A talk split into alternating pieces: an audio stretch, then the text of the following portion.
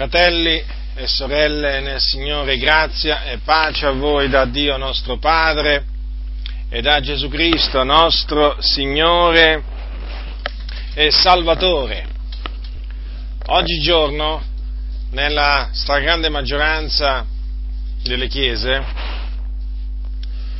è sufficiente fiatare, dico fiatare, nemmeno parlare, fiatare contro una falsa dottrina, contro uno scandalo, contro un'opera infruttuosa delle tenebre, contro le frivolezze, contro le buffonerie, contro le donne pastore e che altro ancora. La lista è lunga, molto lunga. Non voglio farvi tutta la lista delle cose, naturalmente, che uno deve contestare. Già, deve, perché le opere infruttuose delle tenebre, le false dottrine e ogni sorta di male va riprovato, sono tutte cose che vanno riprovate. Dico, non è, non è sufficiente che vi faccia tutta la lista, anche perché è molto, molto lunga. Ci possiamo aggiungere i mimi, i teatri, che altro ancora, ma ci sono tante di quelle cose veramente che tante volte sono così tante che è anche difficile ricordarsele tutte. Comunque avete compreso che cosa voglio dire, cioè è sufficiente dire qualche cosa contro, guardate bene, eh, contro, giustamente, perché non si può dire qualcosa a favore delle false dottrine, degli operatori di scandali, degli scandali e così via. Chiaro, siamo chiamati a parlare contro queste cose. Ora, è sufficiente dire qualche cosa contro queste cose, che sono tutte cose contrarie alla sana dottrina, che si viene accusati di fare l'opera del diavolo. Già, si viene accusati di fare l'opera del diavolo, cioè l'opera dell'accusatore dei fratelli, perché il diavolo è chiamato così nella sacra scrittura, cioè è presentato come colui che accusa i fratelli, cioè i nostri fratelli, quindi i figlioli di Dio. E d'altronde il termine greco da cui viene diavolo, il termine italiano diavolo, il termine greco dico è diabolos, che significa accusatore. Accusatore. Quindi hanno coniato questa espressione i ribelli, i contenziosi, i mondani, i superficiali, gli indifferenti, i falsi fratelli, hanno coniato questa, questa espressione nei confronti di coloro che non sopportano il male, cioè non lo tollerano e non sopportano coloro che hanno la loro corsa volta verso il male, che sono sapienti nel fare il male anziché il bene. Hanno coniato questa espressione. Ecco fa, fanno l'opera del diavolo che è l'accusatore dei fratelli, e loro stanno del continuo ad accusare il popolo di Dio. Eh, prima di tutto bisognerebbe innanzitutto dimostrare che stiamo del continuo accusando il popolo del Signore, eh? Prima di tutto dovrebbero dimostrare questo, il che naturalmente non è vero che siamo del continuo a muovere delle accuse, perché noi esortiamo, riprendiamo, consoliamo, edifichiamo. E quindi già questa è una falsa accusa. Ma c'è una cosa, c'è un'altra cosa che dovrebbero dimostrare costoro che naturalmente non ci tengono a farlo. Cioè, dovrebbero dimostrare se alla luce della Sacra Scrittura le accuse che noi muoviamo sono false. Perché è solo in questo caso che ci si può accusare di fare l'opera del diavolo. Perché? Perché il diavolo è un accusatore falso. Cosa significa? Significa che lui è un calunniatore. Difatti, un altro dei significati della parola greca diabolos è proprio questa. È proprio questa, calunniatore. E il calunniatore è colui che si inventa delle accuse, cioè attribuisce al suo prossimo qualcosa che il suo prossimo non ha fatto o non ha detto, o gli, attri- cioè, gli attribuisce qualche cosa di mal fatto quando in effetti è ben fatto la cosa che ha fatto. Quindi bisogna che i nostri, qui vanno chiamati in questa maniera accusatori, dimostrino questo. Ma siccome che questo non lo possono dimostrare, e allora naturalmente gli viene molto più facile esprimersi in questi termini, perché tanto qualche ignorante qualche ignorante della parola del Signore, lo troveranno sempre. Ma lo troveranno sempre questi pastori, qualche ignorante della parola di Dio, che appena sente dire, ah, quel fratello, quel predicatore, è un accusatore dei fratelli, quello fa l'opera del diavolo, ma gli andranno dietro. Perché? Perché è vietato oggi accusare. È vietato accusare, cioè è vietato secondo costoro dalla Sacra Scrittura, sarebbe vietato di accusare i fratelli. Ma le cose non stanno così, perché la Sacra Scrittura vieta di accusare falsamente il nostro prossimo, ma non ci vieta di accusare giustamente il nostro prossimo. E io è quello che eh, vi dimostrerò parlandovi appunto del diavolo, già, dell'accusatore dei fratelli. E vi dimostrerò appunto chi sono veramente coloro che fanno l'opera dell'accusatore dei fratelli? Allora, prendiamo le sacre scritture. Apocalisse, libro dell'Apocalisse, cominciamo dal capitolo 12 dell'Apocalisse, dove appunto ci viene presentato, diciamo è uno dei passi dove il diavolo ci viene presentato come accusatore.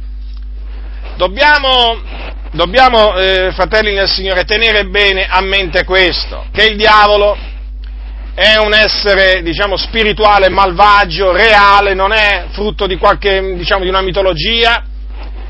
E, e la Sacra Scrittura ne parla come un essere che esiste veramente, è un essere spirituale malvagio, estremamente malvagio, è bugiardo, infatti è chiamato padre della menzogna, ed è un essere che tende sempre delle insidie al popolo di Dio, che macchina continuamente eh, contro il popolo del Signore. Tanto è vero che ci viene presentato come un, un um, leone che va attorno, cioè a guisa, cioè qualcuno che va attorno a guisa di leone ruggente, cercando chi possa divorare. È scritto infatti in Pietro, in primo Pietro, siate sobri, vegliate, il vostro avversario, il diavolo, va attorno a guisa, cioè come un leone ruggente cercando chi possa divorare. E dunque è fondamentale non ignorare le macchinazioni di Satana, del diavolo. Perché se c'è qualcuno che vuole distruggere la Chiesa, se c'è qualcuno che vuole creare confusione nella Chiesa, se c'è qualcuno che vuole sedurre le anime del Signore, se c'è qualcuno che vuole che le anime del Signore si corrompano dietro le mondane concupiscenze, ebbene quello è il diavolo. Allora bisogna ben intendere, ben, bisogna saper ben discernere chi è che fa veramente l'opera dell'accusatore dei fratelli oggi nella Chiesa? Non è, non è sufficiente dire che quella eh, fa l'opera del diavolo, accusando i fratelli. Eh? Non è sufficiente dire questo per arrivare alla conclusione che quello fa veramente l'opera del diavolo. Bisogna dimostrare bisogna dimostrare che quella persona fa l'opera dell'accusatore dei fratelli e quindi che ha imparato dal padre suo, cioè il, il, il diavolo. E quindi è bene conoscere come agisce il diavolo. Eh, c'è un miglior modo? C'è un miglior modo per capire veramente chi sono coloro eh, che fanno l'opera dell'accusatore dei fratelli, di quello di investigare le scritture e quindi conoscere meglio il nostro avversario. Leggiamo, capitolo 12 dell'Apocalisse. Allora, dal versetto 7, alcuni versetti. E vi, fu battaglia, e vi fu battaglia in cielo, Michele e i suoi angeli combatterono col dragone, il dragone e i suoi angeli combatterono ma non vinsero, e il luogo loro non fu più trovato nel cielo, e il gran dragone, il serpente antico che è chiamato diavolo e Satana, il seduttore di tutto il mondo, fu gettato giù, fu gettato sulla terra, e con lui furono gettati gli angeli suoi. E io udì una grande voce nel cielo che diceva, ora è venuta la salvezza e la potenza ed il regno dell'Iddio nostro e la potestà del suo Cristo, perché è stato gettato giù l'accusatore dei nostri fratelli, che li accusava dinanzi all'Iddio nostro giorno e notte ma essi l'hanno vinta a cagione del sangue dell'agnello e a cagione della parola della loro testimonianza e non hanno amato la loro vita, anzi l'hanno esposta alla morte. Perciò rallegratevi, o cieli, e voi che abitate in essi. Guai a voi, o terra o mare, perché il diavolo è disceso a voi non, con gran furore, sapendo di non aver che breve tempo. Ora questi sono eventi che ancora devono avvenire, ma comunque ci rendono ben chiara l'idea, cioè ci fanno chiaramente capire mh, hm, che veramente il diavolo è l'accusatore dei nostri fratelli. E la Bibbia dice che li accusa dinanzi a Dio giorno e notte, quindi è un'opera accusatoria continua, continua. Ma in che cosa consiste questa opera accusatoria? Nel lanciare false accuse, appunto perché le sue accuse sono calunnie. E difatti è, è il significato, ve lo ripeto, uno dei significati, oltre ad essere accusatore, è calunniatore, uno dei significati della parola greca diabolos, da cui viene appunto l'italiano diavolo.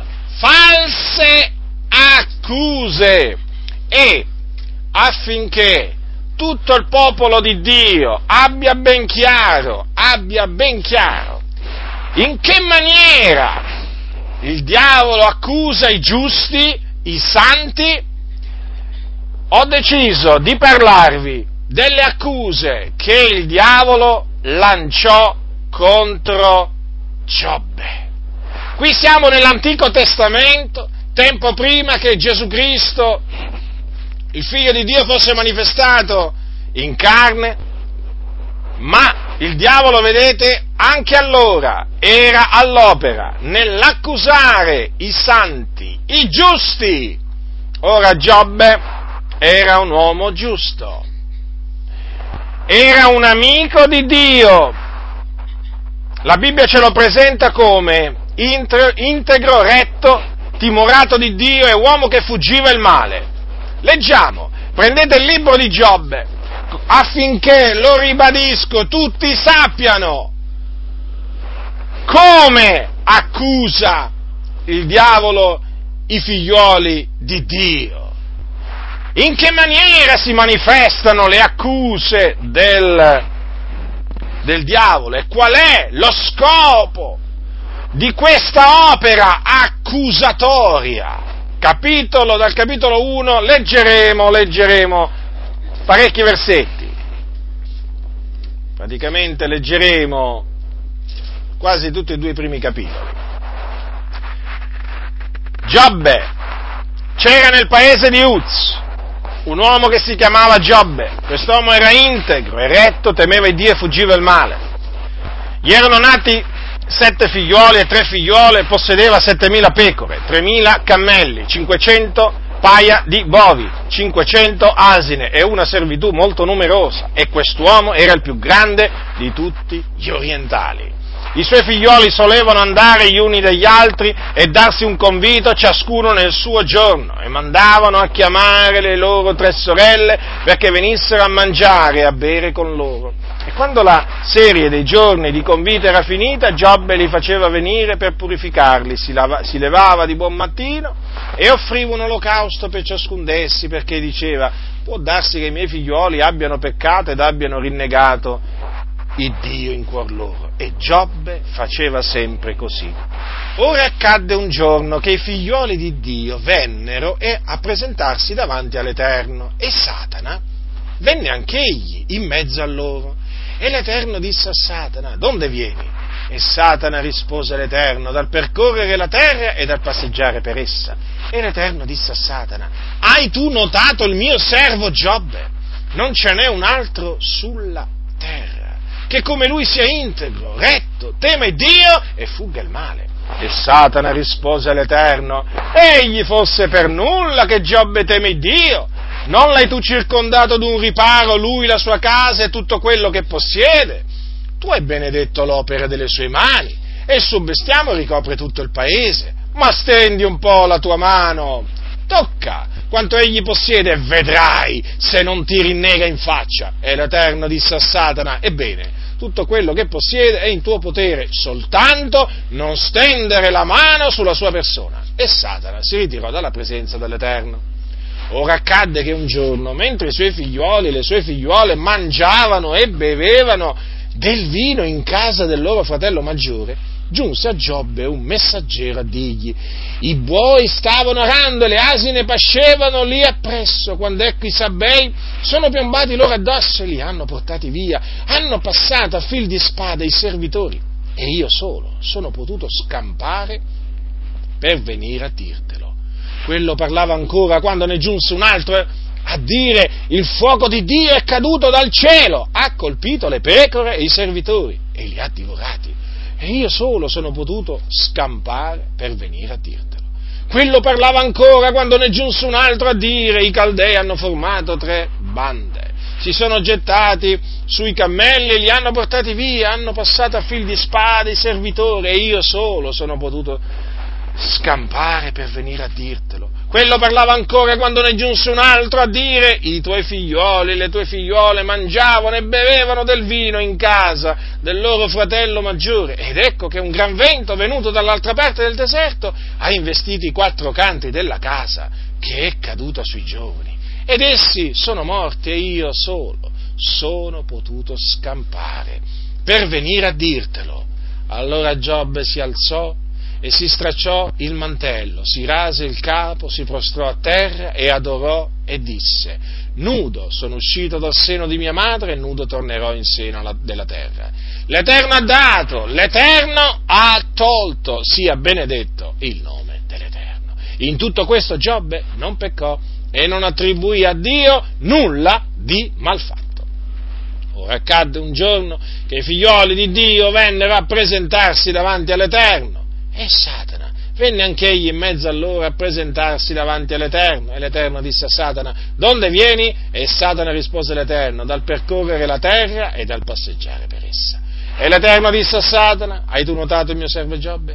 Non ce n'è un altro sulla terra che come lui sia integro, retto, teme Dio e fugga il male egli si mantiene saldo nella sua integrità, benché tu mi abbia incitato contro di lui per rovinarlo senza alcun motivo. E Satana rispose all'Eterno, pelle per pelle, l'uomo dà tutto quello che possiede per la sua vita.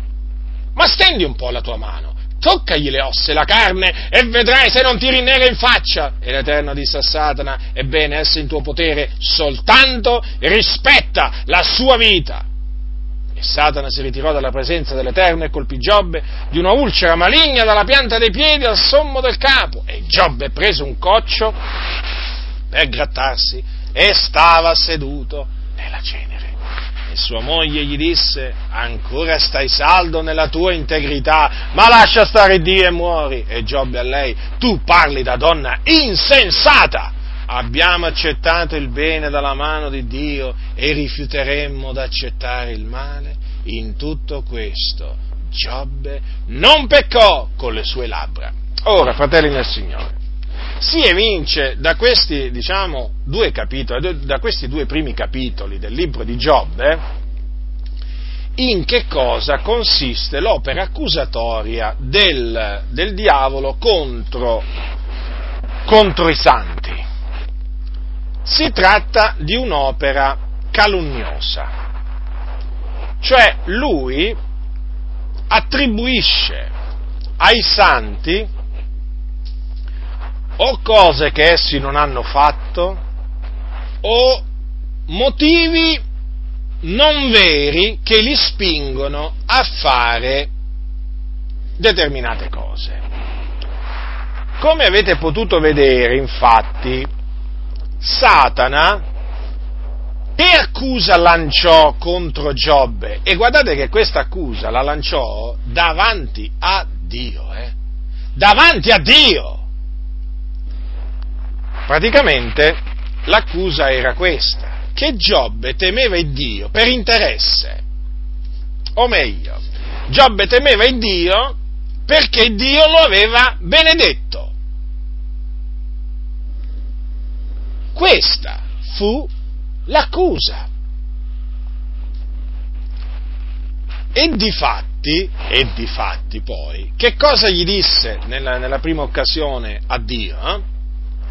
Stendi un po' la tua mano tocca quanto egli possiede e vedrai se non ti rinneghi in faccia. Quindi notate, notate la malignità naturalmente del diavolo, cioè lancia l'accusa e poi dice, come dire, vuoi vedere, vuoi vedere che quello che ti dico è vero? Tu togligli quello che, che possiede e vedrai se non ti rinneghi in faccia. Come dire, appena smetterai di benedirlo materialmente, lui ti rinnegherà dirà proprio di non conoscerti, perché poi rinnegare significa questo, negare appunto di conoscere Dio.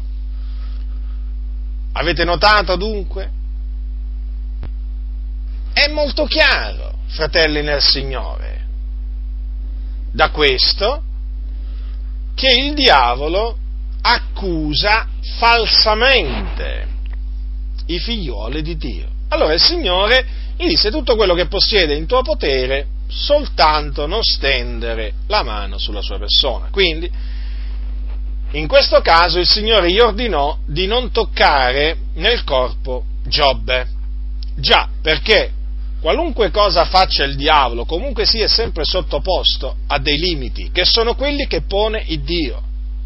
Perché il Dio è sul trono, Lui è colui che governa l'universo. E anche il diavolo non può fare quello che vuole. Può fare solamente ciò che Dio gli permette di fare. In questo caso, vedete, il Signore Dio permise che Giobbe, il suo servo Giobbe, uomo integro che temeva Dio, fosse privato, fosse privato dei buoi, avete visto, no? degli animali e poi anche dei suoi figli Dunque permise che sopra Giobbe piombasse un tanto male, una grande sventura. Ma nonostante tutto ciò, Giobbe non rinnegò il Dio, non rinnegò il Dio, non smise di temerlo. Non smise di essere integro. E di fatti nudo sono uscito, disse, dal seno di mia madre e nudo tornerò in seno della terra. L'Eterno ha dato, l'Eterno ha tolto, sia benedetto il nome dell'Eterno. Guardate che Giobbe era un uomo molto ricco, eh? Molto ricco! Considerate voi, era il più grande di tutti gli orientali. Eppure lui riconobbe che Dio gli aveva dato tutto e quando e quando il Dio gli tolse tutto, non accusò il Dio, non rinnegò il Dio come Satana, come Satana sperava che egli facesse, anzi lodò il nome del Signore. Infatti disse, l'Eterno ha dato, l'Eterno ha tolto, sia benedetto il nome dell'Eterno. E questo veramente è un esempio da seguire. È un esempio da seguire. Anche quando veniamo privati di qualche cosa, che Dio ci ha dato naturalmente perché tutte le cose sono da Lui, dobbiamo sempre dire l'Eterno ha dato, l'Eterno ha tolto, sia benedetto il nome del Signore. Mai attribuire al Signore nulla di malfatto, di qualcosa di malfatto. Mai, perché il Signore è giusto in ogni sua parola, in ogni sua opera. Qualunque cosa il Signore faccia, permetta nella nostra vita, Egli è giusto. Non c'è ingiustizia alcuna in Lui. Noi possiamo anche non comprendere perché determinate cose ci piombano, però una cosa, di questa cosa siamo certi, che il Signore è giusto, non commette ingiustizie, ci ama di un grande amore, anzi di un amore eterno. Dunque Giobbe non attribuì a Dio nulla di malfatto, ma il diavolo, il diavolo, non si arrese. E allora naturalmente si presentò di nuovo davanti a Dio. E vedete che il Signore lodò per la seconda volta Giobbe. Lo lodò, fratelli. Infatti, guardate cosa gli disse. Hai tu notato il mio servo Giobbe? Come dire, ma hai visto? Non ce n'è un altro sulla terra che come lui sia integro, teme Dio e fuga il male. Notate, eh? Non ce n'era un altro, e l'ha detto il Signore che conosce tutto, quindi c'è da crederci. Avete notato che il Signore, avete notato che per, per ben due volte dice che Giobbe temeva il Dio, fuggiva il male, eh? Giobbe era un uomo saggio, era un uomo saggio perché aveva il timore di Dio. E noi sappiamo che il timore di Dio è il principio della sapienza, quindi era un uomo savio. Quindi vedete in questa seconda occasione, hai tu notato mio servo Giobbe? Non ce n'è un altro sulla terra che come lui sia integro, retto, teme Dio fuga il male, egli si mantiene saldo nella sua integrità. Quindi Dio riconobbe che Giobbe continuava a essere un uomo giusto, non si era abbandonato all'iniquità, nonostante, guardate bene, queste sono parole di Dio, eh? nonostante Satana avesse incitato il Dio contro Giobbe per rovinarlo senza alcun motivo. Le ha dette Dio queste parole. Noi, possi- noi, possiamo anche non comprendere appieno quello che dice il Signore, ma dobbiamo accettare quello che dice il Signore. Il Signore ha detto queste parole. Non c'era alcun motivo per rovinare Giobbe, non ce n'era. Non c'era alcun motivo, perché era un uomo giusto. L'ha detto il Signore, Satana rispose all'Eterno, pelle per pelle. Vedete come parla il diavolo? Pelle per pelle. L'uomo dà tutto quello che possiede per la sua vita. Come dire, cosa significa questo? Eh, voglio dire, l'uomo pur di mantenere la sua salute, pur di, pur di mantenersi appunto diciamo in buona salute, è capace pure, è capace pure a dare via tutto quello che, tutto quello che possiede, no? per mantenersi in vita, o per mantenersi in salute. Ma, vedete? Qui c'è un'altra accusa, sottintesa, praticamente che Giobbe, Giobbe continuava a temere Dio perché aveva una buona salute, perché questo poi è il senso eh, di quest'altra, diciamo, risposta che il diavolo dà al Signore ma stendi un po' la tua mano, toccagli le ossa e la carne e vedrai se non ti rinnega in faccia, come dire, vedrai come ti dico io. Questo naturalmente parafrasando. Basta che gli togli la salute a Giobbe e vedrai, questa volta, questa volta ci ho ragione io, perché vedrai che ti rinnega in faccia. Vedrai, guarda, guardate cosa gli ha detto, è sfacciato è il nemico. Vedrai se non ti rinnega in faccia. Gliel'ha dette al Signore queste parole. Il diavolo ha detto queste parole a Dio. Vedrai se non ti rinnega in faccia.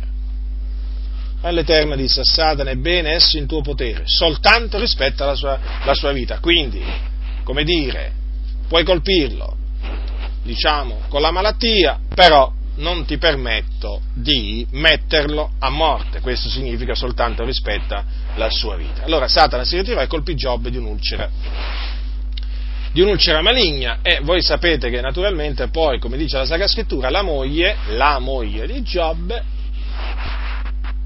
lo incitò praticamente a, a rinnegare Dio. Sì, lo incitò a rinnegare Dio perché quando gli disse lascia stare Dio e muori, che cosa significava questo se non rinnegare Dio?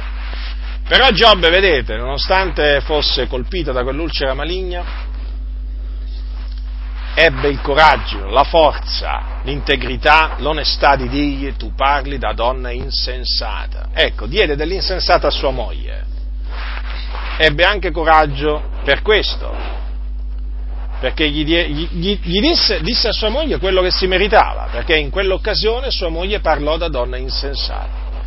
E dopo prosegue dicendo abbiamo ricevuto il bene dalla mano di Dio, rifiuteremmo ad accettare il male, come dire, il bene siamo stati pronti ad accettarlo, e adesso che ci arriva il male, eh?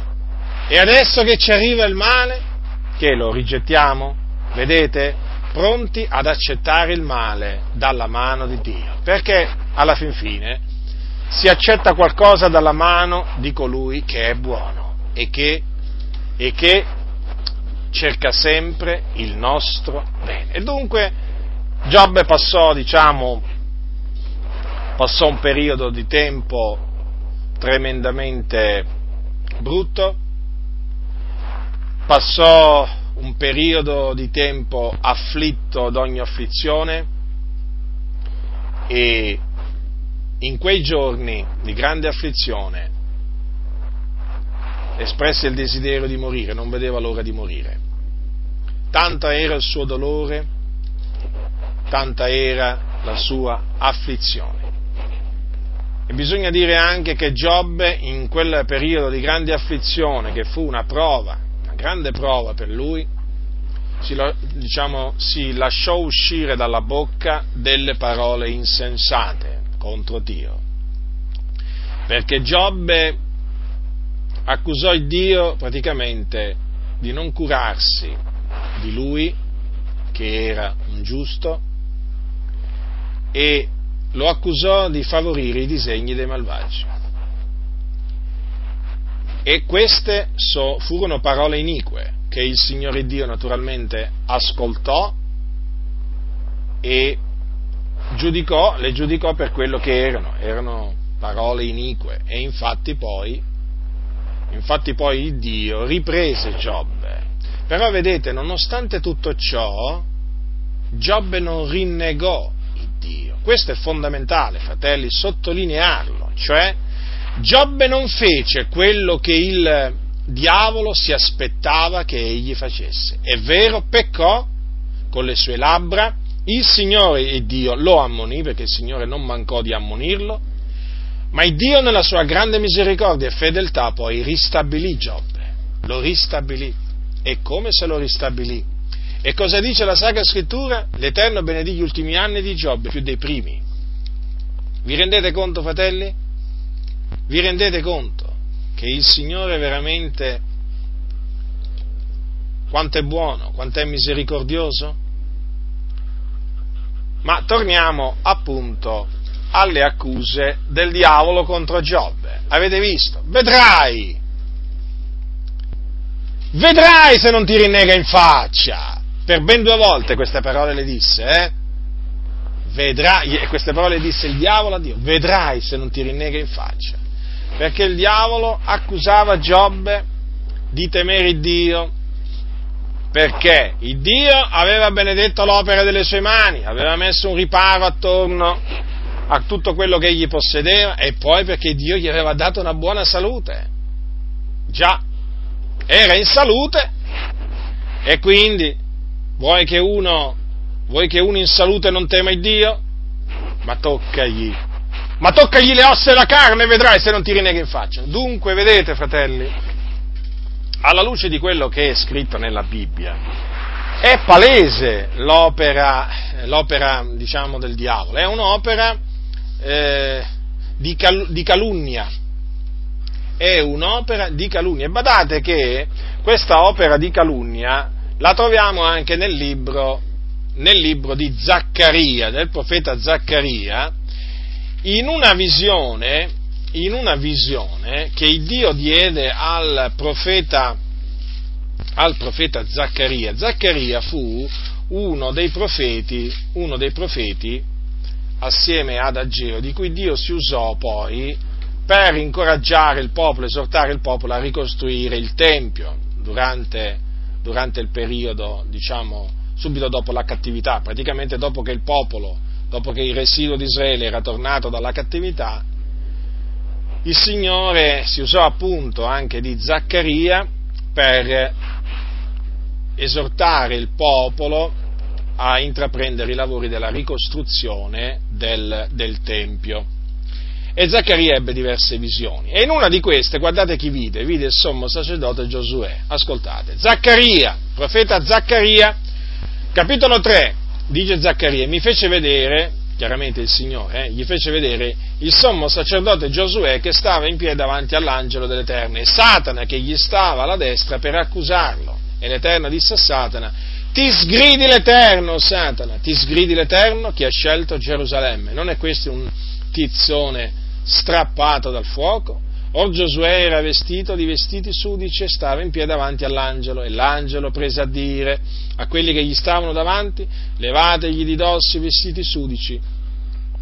Poi disse a Giosuè, guarda, io ti ho tolto di dosso la tua iniquità e ti ho vestito di abiti magnifici. E io, e io dissi, gli sia messa in capo una tiara pura. E quelli gli posero in capo una tiara pura. E gli misero delle vesti, e l'angelo dell'Eterno era qui presente. Notate ancora una volta che il diavolo stava là ad accusare chi? Il sommo sacerdote Giosuè. E naturalmente ebbe come risposta un ti sgridi l'Eterno. Dunque, alla luce, lo ribadisco, di quello che dice la Bibbia, il, eh, il diavolo è un falso accusatore, le sue accuse sono false e tendenziose, perché tendono sempre ad attribuire ai credenti cose che essi non fanno, non pensano e non dicono. Ora, dovrei, diciamo, concludere qua. A rigor di logica dovrei concludere qua, perché cioè, una volta stabilito che le, le accu- cioè, eh, chi, fa chi, fa l'opera, dell'accusatore dei fratelli è, col- eh, è, è colui che eh, calunnia, è evidente che il discorso dovrebbe finire, però voglio dire qualche cosa d'altro. Non voglio terminare qua, perché c'è, c'è qualche cosa d'altro che voglio dire in difesa naturalmente della verità, ma in difesa di tutti, quei, di tutti quei fratelli e di tutte quelle sorelle che con coraggio, con fermezza e anche con amore, in questi tempi così difficili, eh, dicono, affermano, proclamano deter- che determinate cose non si convengono ai santi, non si dicono e non si fanno, perché non rientrano, non rientrano nella volontà di Dio, non fanno parte dei comportamenti e delle parole o delle dottrine che devono caratterizzare i santi. Voglio dire queste cose naturalmente a difesa di chi va difeso, perché oggi lo ribadisco, questa frase, l'accusatore dei fratelli. Questa frase è in bocca veramente alla maggioranza, alla maggioranza. Da come parlano costoro, sembrerebbe che il Dio abbia vietato di lanciare una qualsiasi accusa contro i suoi figlioli. È vero questo? Questo non è vero, fratelli, perché si possono muovere delle accuse, anzi si devono muovere delle accuse quando ci si trova davanti a eh, dei peccati, a degli operatori di scandali, a co- dei comportamenti iniqui, scandalosi. Praticamente bisogna fare quello che facevano gli apostoli. Già, gli apostoli muovevano delle accuse.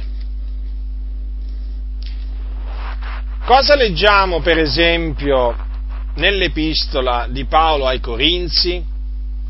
Quando per esempio Paolo venne a sapere da quelli di casa Cloe che c'erano delle divisioni, delle contese nella chiesa di Corinto, voi sapete che l'Apostolo Paolo scrisse loro una lettera di riprensione e li accusò di essere dei carnali, capitolo 3 di Primo Corinzi. poiché v'è tra voi gelosia e contesa, non siete voi carnali e non camminate voi secondo l'uomo? Ora, non è un'accusa questa? Non è un'accusa? Eh certo. Paolo accusò i santi di Corinto di essere, di essere che cosa? Carnali. È un'accusa. E quando l'Apostolo Paolo li ammonì per non avere estromesso, tolto di mezzo, dal, dal loro mezzo, quell'uomo che si teneva la moglie, la moglie di suo padre, che cosa, di che cosa li accusò? Di essere gonfi. Ascoltate, capitolo 5, versetto 2. E siete gonfi e non, inve- e non, avete invece fatto cordoglio perché colui che ha commesso quell'azione fosse tolto di mezzo a voi. Avete notato? Altra accusa, sempre dall'Apostolo Paolo. E che dire dell'accusa che Paolo lanciò ai santi della Galazia? Oh Galati insensati, chi va ammaliati? Voi dinanzi agli occhi dei quali Gesù Cristo crocifisso è stato ritratto dal vivo. Voi sapete che i Galati erano stati sedotti da alcuni, i quali li costringevano a farsi circoncidere, a osservare giorni, mesi, anni, stagioni, al fine di essere giustificati. Erano stati ingannati e Paolo li, li ammonì severamente in queste epistole. Tra le altre cose, notate cosa gli disse? Oh, Galati insensati. Come li ha chiamati? Insensati. Ora, che diremo noi? Che diremo noi? Che diremo noi? Che Paolo faceva l'opera del diavolo, rivolgendosi in questa maniera verso i santi in queste circostanze, fece l'opera del diavolo, li accusò quindi ingiustamente, lanciò una calunnia forse contro di loro?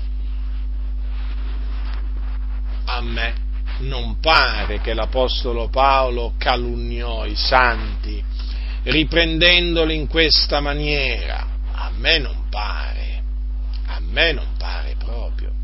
Quindi vedete fratelli, ci sono accuse ed accuse, ci sono accuse vere che vanno ricevute e ci sono accuse false che vanno rigettate già le accuse false che vanno rigettate perché procedono da falsi testimoni, da persone che prendono piacere nella falsità e che amano la falsità. E che dire di Giacomo, il fratello del Signore? Vi ricordate Giacomo, il fratello del Signore, cosa disse, cosa disse ai santi? O gente adultera, non sapete voi che l'amicizia del mondo è inimicizia contro Dio? Chi dunque vuole essere amico del mondo si rende nemico di Dio. Sapete perché li ha, li ha chiamati gente adultera? Perché costoro uccidevano, invidiavano, contendevano, guerreggiavano. Ora io dico, fece l'opera, domando, fece l'opera del diavolo, dell'accusatore dei fratelli Giacomo in questa circostanza? D'altronde qui c'è un'accusa ben specifica. Voi uccidete, invidiate e poi gente adultera fece l'opera del diavolo? Non mi pare proprio. Non mi pare proprio. E potrei moltiplicare gli esempi, fratelli, eh? Potrei moltiplicare gli esempi, ma credo che questi siano sufficienti. Potrei prendere i profeti. Le accuse che i profeti lanciarono contro il popolo di Dio, accuse durissime Leggetevi il libro del profeta Geremia, leggetevi il libro del profeta Ezechiele, leggetevi il libro del profeta Isaia e vedrete pieno di accuse contro il popolo di Dio. Fecero l'opera del diavolo? No, fecero l'opera di Dio i profeti, perché denunciarono le opere infruttuose delle tenebre, fecero conoscere al popolo di Dio le loro trasgressioni e questo lo fecero per comando di Dio affinché il popolo si ravvedesse e tornasse a camminare sui sentieri di giustizia. Ecco, a quale fine furono lanciate quelle accuse contro il popolo di Dio nell'Antico Testamento? Al fine di farli rientrare in loro stessi, ma loro indurirono la loro cervice, indurirono il loro cuore e allora, e allora il Signore eseguì su di loro i giudizi che aveva lanciato contro di loro per mezzo dei suoi santi profeti li colpì in svariate maniere, tra cui usando eserciti stranieri che gli andarono veramente gli andarono a distruggere la nazione. gli andarono a distruggere la nazione per ordine di Dio e molti furono portati in cattività. Non solo ci furono quelli che furono uccisi, ma ci furono anche quelli che furono portati in cattività. Quindi non è che fecero l'opera del diavolo, no, fecero l'opera di Dio. Come gli apostoli non fecero l'opera del diavolo, ma fecero l'opera di Dio. Perché vedete, l'opera di Dio consiste anche nell'accusare, nell'accusare il popolo di Dio quando questo si svia, quando questo eh, comincia a professare dottrine eretiche, dottrine false. Allora in questo caso l'opera di Dio consiste nel denunciare queste cose, nel denunciare queste cose si lanciano delle accuse, ma sono delle accuse vere, sono delle accuse peraltro che non hanno come scopo la rovina della Chiesa, la distruzione dei santi, perché vedete, le accuse che lancia il diavolo contro, e naturalmente il diavolo lo fa tramite i suoi figliuoli contro la Chiesa, sono, eh, sono accuse che tendono a distruggere la Chiesa, hanno come scopo questo. Ma le accuse che lanciano i timorati di Dio, i santi, coloro che veramente tremano nel cospetto di Dio, gli uomini di Dio, eh, contro la Chiesa quando questa si svia, sono delle accuse vere, sono delle accuse vere, quando naturalmente sono comprovate dai fatti, perché è evidente, l'accusa vera è quando alla luce della Sacra Scrittura quell'accusa può essere dichiarata vera, è evidente. Cioè, una, per accusare qualcuno di professare una dottrina falsa, tu devi conoscere la vera, se no di che cosa lo accusi? Eh?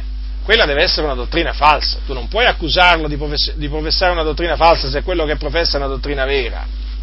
E così anche naturalmente per quanto riguarda un misfatto, tu non puoi accusare uno eh, di avere commesso eh, fornicazione o adulterio se non hai le prove, se non ci sono testimoni, se non ci sono testimoni che, o se non l'hai trovato tu in fragante, o altrimenti se non ci sono testimoni, eh, più di un testimone naturalmente, che, che, confermano, che confermano questa accusa, è chiaro. D'altronde la Sacra Scrittura dice, Paolo dice a Timoteo, non ricevere accusa contro un anziano se non sulla deposizione di due o tre testimoni. Dunque, vedete, l'accusa, l'accusa non necessariamente è dal diavolo, non è necessariamente una falsa accusa. Quando uno sente un'accusa, non necessariamente è una falsa accusa, può essere, certamente, una falsa accusa e quindi una calunnia, ma può essere anche un'accusa vera, fondata. E quindi in questo caso cosa dice la Sacra Scrittura? Bisogna recepirla, eh, bisogna recepirla. Le accuse vere, fratelli, eh, bisogna recepirle. Quelle che non bisogna recepire sono le accuse false, le accuse inventate, le calunnie, le diffamazioni, quelle bisogna rigettare, ma le accuse vere bisogna recepirle. Oggi che cosa sta succedendo invece? Molti accettano le calunnie e rigettano le accuse vere. E questo è il dramma. E questo è il dramma che stiamo vivendo oggi nella Chiesa. Purtroppo non c'è amore per la verità. Perché in fondo in fondo è questo che si evince. Non c'è amore per la verità. Per la realtà dei fatti non c'è, fratelli. Sono tutti tesi a contorcere non solo le scritture, ma anche la realtà dei fatti. Oramai, oramai è all'ordine del giorno sentire proprio accuse proprio inventate, inventate. Questo, coloro che naturalmente fanno ciò, allora sì, questi devono essere accusati di fare l'opera del diavolo, che è un'opera distruttiva. Dunque, alla luce della Sacra Scrittura, lo ribadisco, è lecito accusare i santi, sì, quando naturalmente è giusto accusarli, quando naturalmente eh, si sono abbandonati al peccato, si sono sviati dalla verità, hanno dato retta a false dottrine, a venti di dottrina, lì bisogna accusarli, certo, perché per riprenderli, per ammonirli bisogna accusarli. Il problema è che oggi molti non li vogliono ammonire, non volendoli ammonire non muovono nessuna accusa, no? praticamente la mettono fanno un discorso simile, vabbè, ma ognuno la pensa come vuole, se la vedrà col Signore, insomma, ci sono queste, ci sono queste espressioni, purtroppo in bocca a tanti, anche in bocca a tanti pastori, perché? Perché non hanno il coraggio, non hanno il coraggio di dire come stanno le cose, invece coloro che hanno il coraggio di dire eh, ciò che va detto, vengono accusati subito di, eh, di fare l'opera del diavolo. E voi dovete sapere che questa espressione in bocca appunto a questi pastori corrotti, in bocca a un popolo corrotto, è un potente strumento nelle mani del diavolo proprio per fomentare, incoraggiare le false dottrine, gli impostori e gli scandali in mezzo alla Chiesa. Già, perché se nessuno può muovere un'accusa, tutti devono stare in silenzio. Anche dinanzi agli scandali più, i più eclatanti, anche dinanzi alle, alle dottrine false più evidenti, tutti devono stare zitti. E già, nessuno si deve azzardare a fiatare, perché se parla verrà accusato di fare l'opera del diavolo. Quindi capite bene voi che se il Signore avesse stabilito di non muovere nessuna accusa in nessuna circostanza, voi capite bene che cosa succederebbe nella Chiesa. Capite bene che cosa succederebbe nella Chiesa, no? Che praticamente ognuno si sentirebbe libero di insegnare qualsiasi falsa dottrina, tutto ciò che vuole, ognuno si sentirebbe libero di fare come vuole, di convivere, di andare a divertirsi, insomma, di fare tutto quello che è contrario alla volontà di Dio, perché tanto nessuno si permetterà di accusarlo, perché verrà subito tacciato di fare l'opera del diavolo. Vedete dunque che questa, diciamo, questa cosa non può procedere dal Signore, cioè il fatto che sia vietato in ogni caso muovere un'accusa non può procedere dal Signore, fratelli, no, non procede dal, dal Signore Dio, ma procede dal nemico che con la sua astuzia è riuscito a sedurre le menti di tanti credenti, mettendogli paura peraltro. E certo, perché avendo sentito sempre dire ai pastori che quelli che accusano sono sempre dal diavolo, questi qua si guardano bene dal mettersi ad accusare ciò che va accusato e coloro che vanno accusati. Eh? Ribadisco sempre ci devono essere prove inconfutabili eh, per muovere un'accusa contro chi che sia, un pastore, un ministro, un altro credente. Prove inconfutabili, nessuno deve azzardarsi a inventarsi niente, perché altrimenti veramente si comincia veramente a fare l'opera del nemico. Voi capite bene dunque che questi credenti sono presi dal terrore, è un po' diciamo una cosa simile a quando eh, fratelli, tanti fratelli sentono dire non giudicare, subito si terrorizzano alcuni perché? Perché non possono fiatare. Questo è un altro naturalmente di quelle espressioni che viene presa per eh, tenere chiusa la bocca a coloro che hanno qualcosa da dire, qualcosa di giusto di dire. Non giudicare! E allora il fratello dice: Non devo giudicare, sto zitto, mi faccio i fatti miei. Succeda quel che succeda, non importa quello che il pastore insegna, non importa quello che fa, non importa quello che succede, faccio finta di non vedere, faccio finta di non sentire e così vanno avanti le cose. Ma può essere mai che il Signore abbia stabilito un tale sistema in mezzo alla sua Chiesa, colonna e base della verità? Ma non può essere nella maniera più assoluta, fratelli, non può essere nella maniera più assoluta e di questo ci si rende conto leggendo la Sacra Scrittura.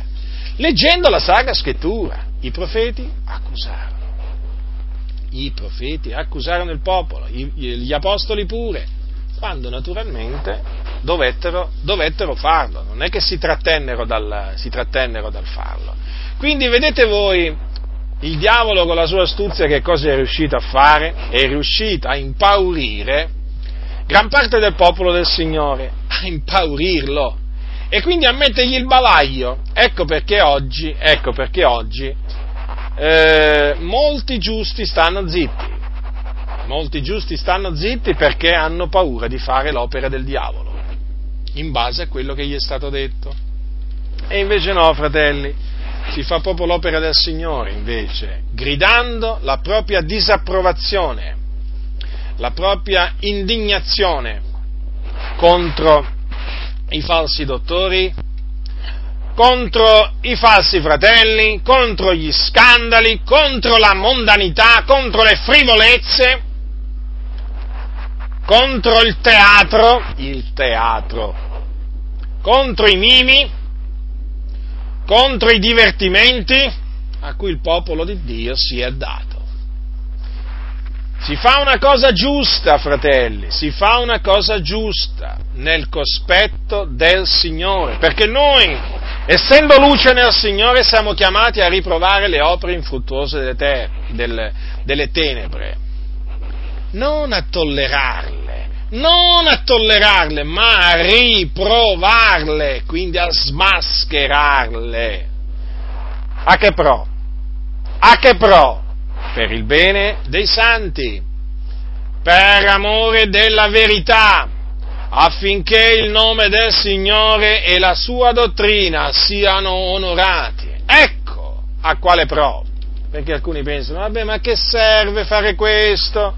Serve, serve, altrimenti non ci sarebbe, non ci sarebbe scritto di fare questa cosa. Ma voi pensate che la Sacra Scrittura ci comanderebbe di fare una cosa che non serve a niente? Non c'è niente nella Bibbia che ci viene comandato che sia inutile farlo. Facciamo le cose che il Signore ci comanda di fare, fratelli, ce ne ce ne troveremo bene, saremo ricompensati.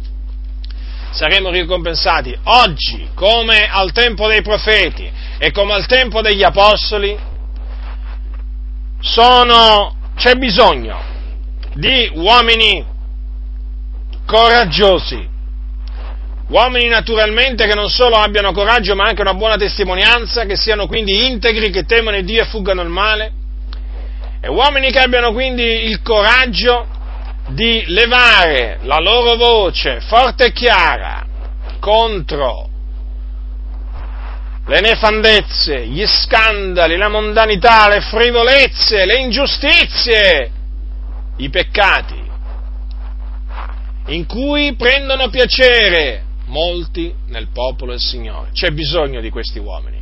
C'è bisogno! Quindi tu che mi ascolti, se ancora non sei tra gli uomini coraggiosi, tra coloro veramente che si levano in favore della verità, contro la menzogna, contro i falsi dottori, i falsi profeti, i falsi apostoli, i mercenari che sono dietro il pulpito, contro appunto tutti coloro che in mezzo alla Chiesa sono diventati amici del mondo, tu lo devi diventare al più presto, non perdere tempo, già, perché stando zitto stai perdendo tempo, tempo prezioso, tempo prezioso, fratello, tempo prezioso. È ora di aprire la bocca e di gridare a guisa di tromba quello che il Signore vuole che noi gridiamo al popolo. E quindi, assieme alla denuncia delle opere infruttuose delle tenebre ci deve essere un monito. Ravvedetevi, convertitevi, tornate, abbandonate i sentieri tortuosi e tornate a camminare sui sentieri antichi. Perché tutto ciò deve essere animato dall'amore per il popolo del Signore. Bisogna veramente dire l'amore di Cristo ci costringe. L'amore di Cristo. Già, quello che costringeva gli apostoli, l'amore di Cristo. È l'amore di Cristo che ci deve costringere a fare questo, fratelli. Perché l'amore di Cristo, l'amore di Cristo ci costringe ad amare i fratelli, i figlioli di Dio. Noi siamo chiamati ad amare la fratellanza e la fratellanza la si ama ammonendola quando va ammonita, riprendendola quando va ripresa.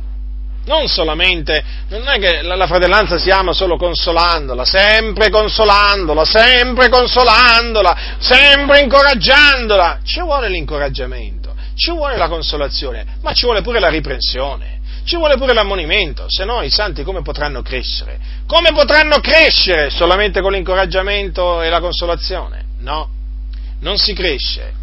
Non si cresce, o meglio, si cresce male. O meglio ancora, si rimane bambini, non si diventa maturi, fratelli, non si diventa maturi. Se non si viene mai ripresi, non si matura mai. Io questo lo dico per esperienza.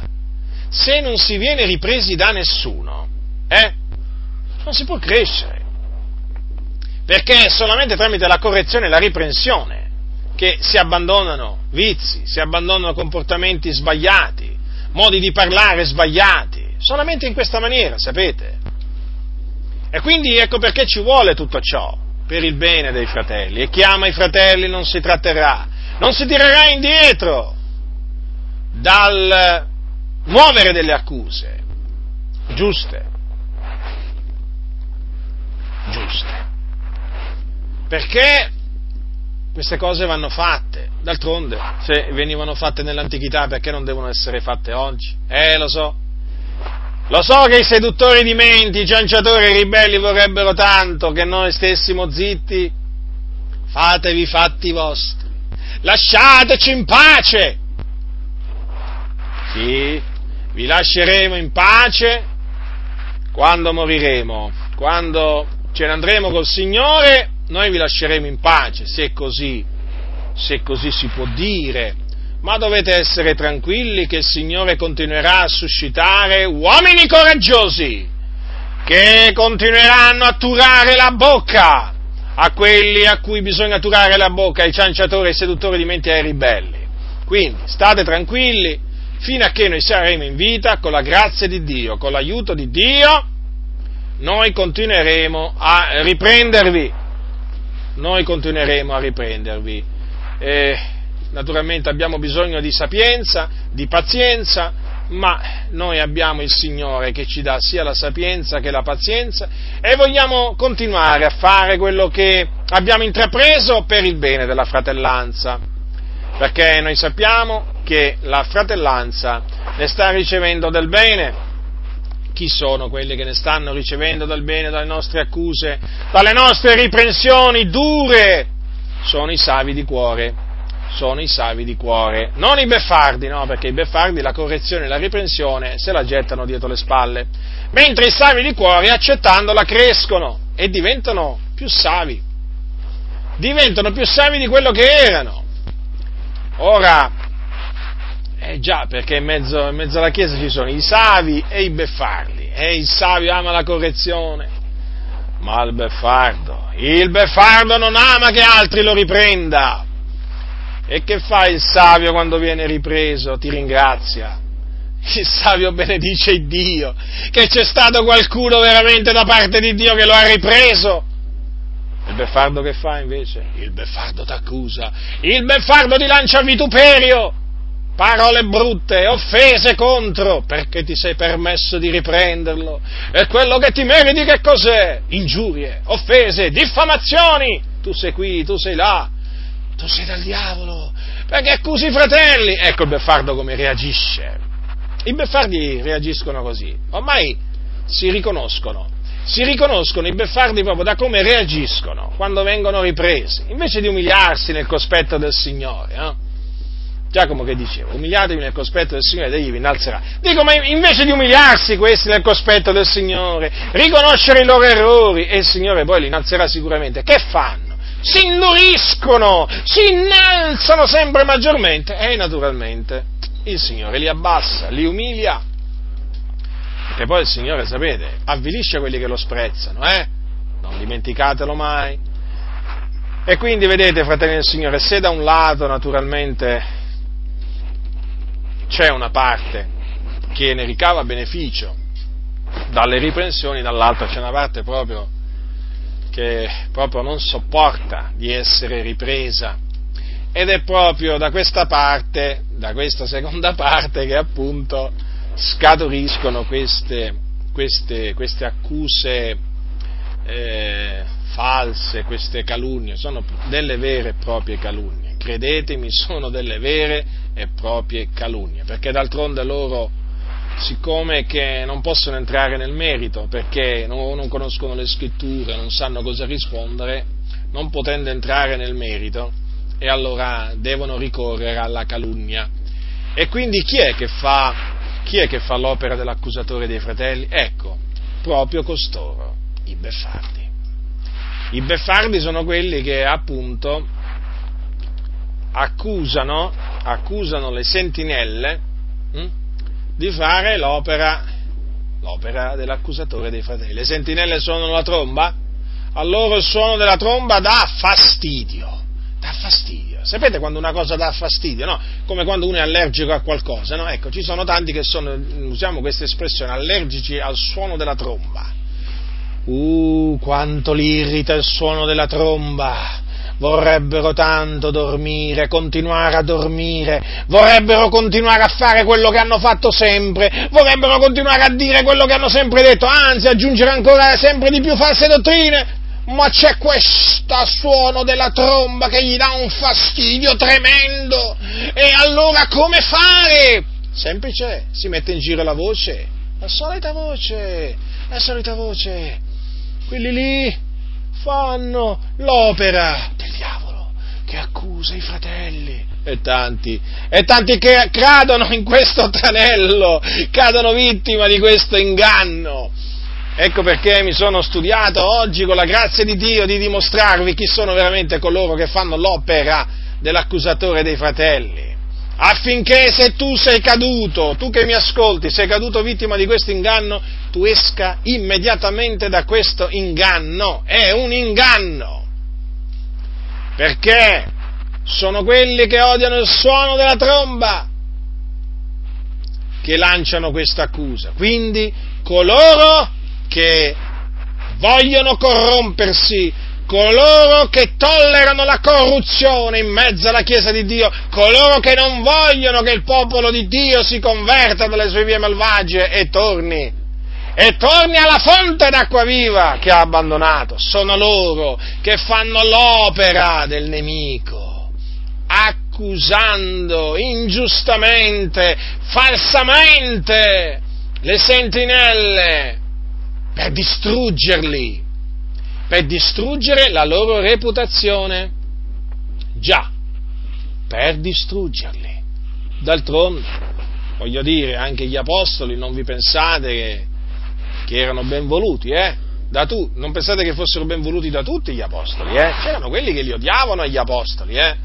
L'apostolo Paolo diceva nella buona e nella cattiva reputazione, nella gloria e nell'ignominia, quindi Guardate che gli apostoli hanno ricevuto tante di quelle diffamazioni, tante di quelle accuse, accuse inventate, nel senso che li accusavano proprio di cose, di cose che loro non, non dicevano, non facevano.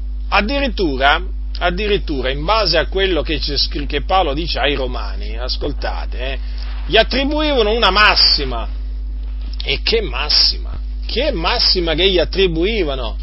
Dice così Paolo, e perché, ascoltate, capitolo 3, versetto 8, e perché secondo la calunnia che ci è lanciata e la massima che taluni ci attribuiscono, perché non facciamo il male affinché ne venga il bene? La condanna di quei tali giusti. Avete notato dunque di che cosa venivano accusati ingiustamente gli apostoli? Di dire facciamo il male affinché ne venga il bene. Considerate i santi apostoli, fratelli, vedete? gli accusatori dei fratelli. Guardate, guardate gli accusatori, gli accusatori dei fratelli tempo, al tempo degli apostoli. Cosa facevano? Eh? Accusavano i santi apostoli di insegnare facciamo il male affinché ne venga il bene, che è un'eresia, è una cosa diabolica. Che gli apostoli insegnavano questo? Gli apostoli forse insegnavano a fare il male affinché ne venisse il bene? A dire le menzogne affinché la verità di Dio fosse glorificata? Assolutamente no a praticare l'ingiustizia affinché la giustizia di Dio fosse esaltata? assolutamente no. Eh, vedete fratelli, quindi non c'è niente, non c'è niente, di nuovo sotto il sole. Niente di nuovo sotto il sole. Quindi, come ancora è, è vivo il diavolo, come ancora meglio è all'opera il diavolo, così che è l'accusatore dei fratelli, così sono all'opera, così sono all'opera i figli del diavolo che naturalmente fanno i desideri del padre loro, che è quello appunto di accusare ingiustamente, di calunniare il loro prossimo, soprattutto se questo li riprende, soprattutto se questo li riprende giustamente. Ecco dunque, fratelli, dimostrato, dimostratovi mediante le sacre scritture chi sono? Coloro che fanno l'opera dell'accusatore dei fratelli. Quindi, a quei fratelli che muovono delle accuse giuste, fondate, inconfutabili,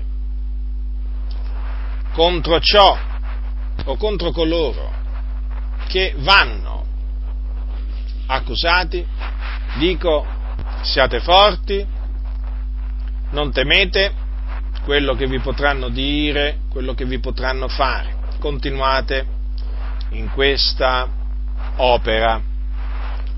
Fate questo, quando ce n'è bisogno, fatelo.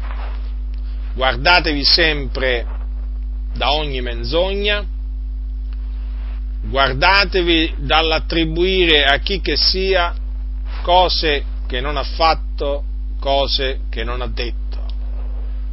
Dite sempre la verità, quindi anche quando muovete delle accuse dite sempre e solo la verità, perché altrimenti dalla ragione passate poi al torto. A coloro invece che sono stati impauriti nel corso degli anni da queste prediche insensate, perché così vanno chiamate, d'altronde esistono i pastori insensati e le prediche che fanno sono prediche insensate.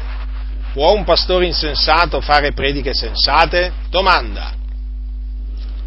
Voglio dire, ma è evidente, fratelli, che quei pastori che non hanno sapienza, quei pastori che si comportano da insensati perché sono insensati, ma voi che cosa pensate?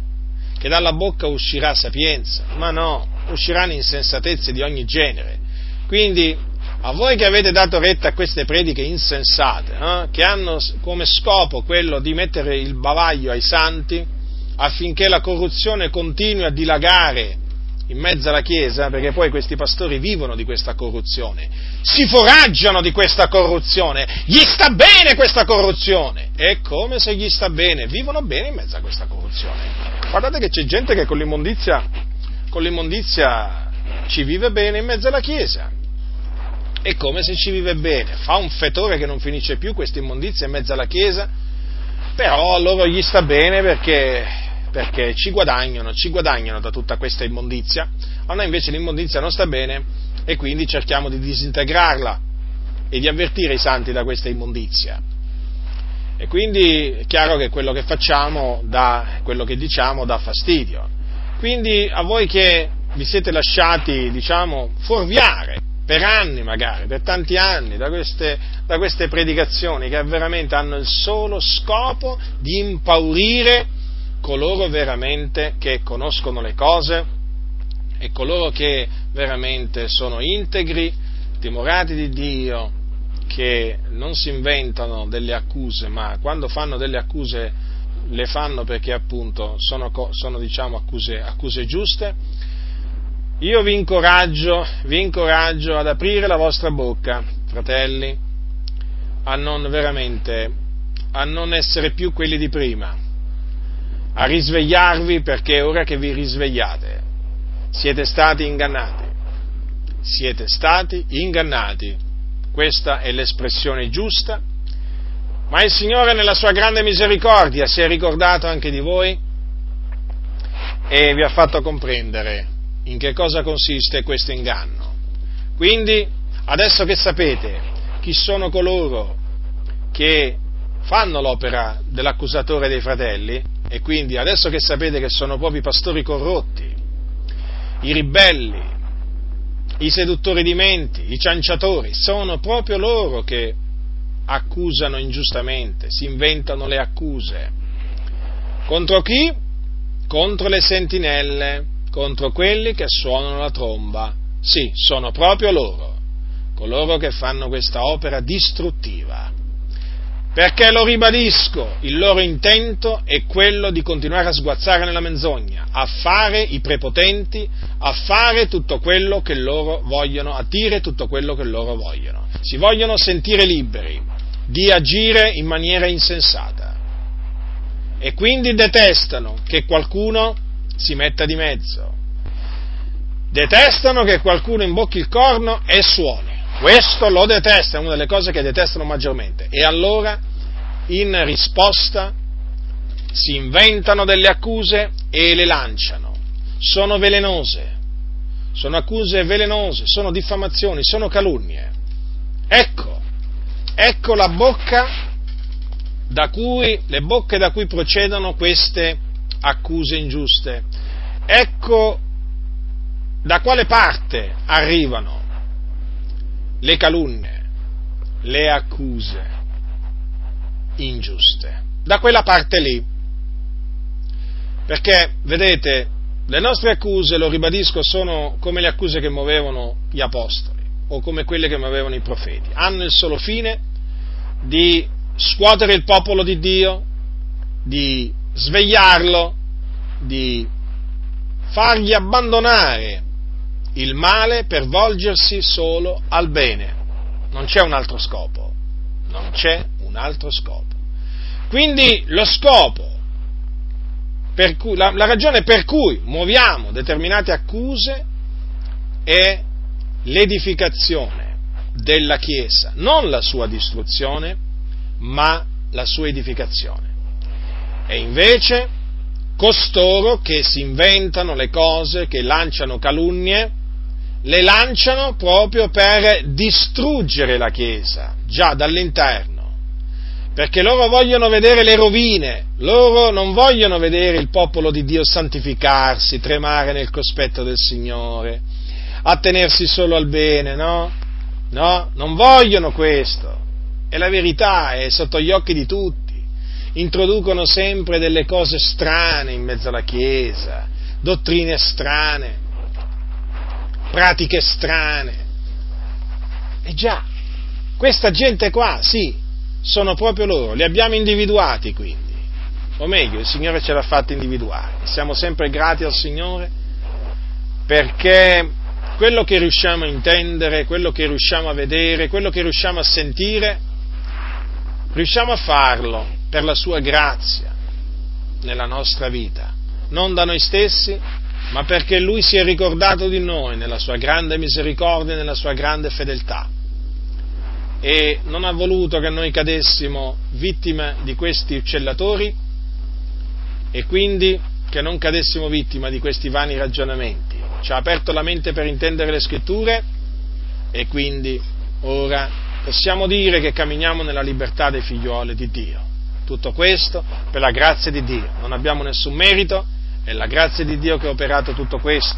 Siamo profondamente grati al Signore per averci dato ciò e naturalmente siamo grati al Signore per tutti quei fratelli, tutte quelle sorelle che in Italia e all'estero veramente hanno ricevuto questa, questa stessa grazia. Siamo veramente felici, sono veramente la nostra gioia.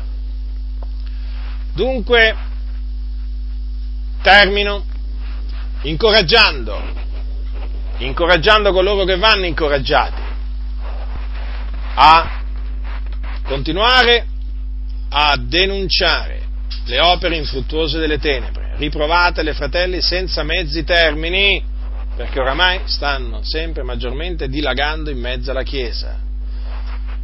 Ci vogliono delle voci che levano la loro voce forte e chiara contro queste cose, certamente accusando, ci vogliono, ci vogliono, ci vogliono, ci vogliono lo ribadisco, non abbiate paura di niente e di nessuno. Il Signore è con coloro che lo temono e osservano i suoi comandamenti. Abbiate fede in Dio, abbiate fede nell'efficacia della sua parola. La parola di Dio, ricordatevi, è vivente e efficace. Ricordatevi sempre di accompagnare. Il suono della tromba naturalmente deve, deve comprendere sempre, sempre la parola di Dio, perché la parola di Dio è vivente ed efficace, è quella che penetra nell'intimo della persona e opera efficacemente in coloro che l'accettano. Quindi non vi spaventate, prendete la parola di Dio, la spada dello Spirito, sguainatela, sguainatela non tenetela nel fodero, ma sguainatela e che tutti la possano vedere. E naturalmente con questa spada difendetevi quando vi dovete difendere, ma altresì distruggete tutto quello che va distrutto. Che cosa va distrutto con la parola di Dio? Vanno distrutti tutti i ragionamenti, ogni altezza che si eleva contro la conoscenza di Dio. Fate questo per amore del Signore, fate questo per amore degli eletti e il Signore vi ricompenserà grandemente. La grazia del Signore nostro Gesù Cristo sia con tutti coloro che lo amano con purità incorrotta.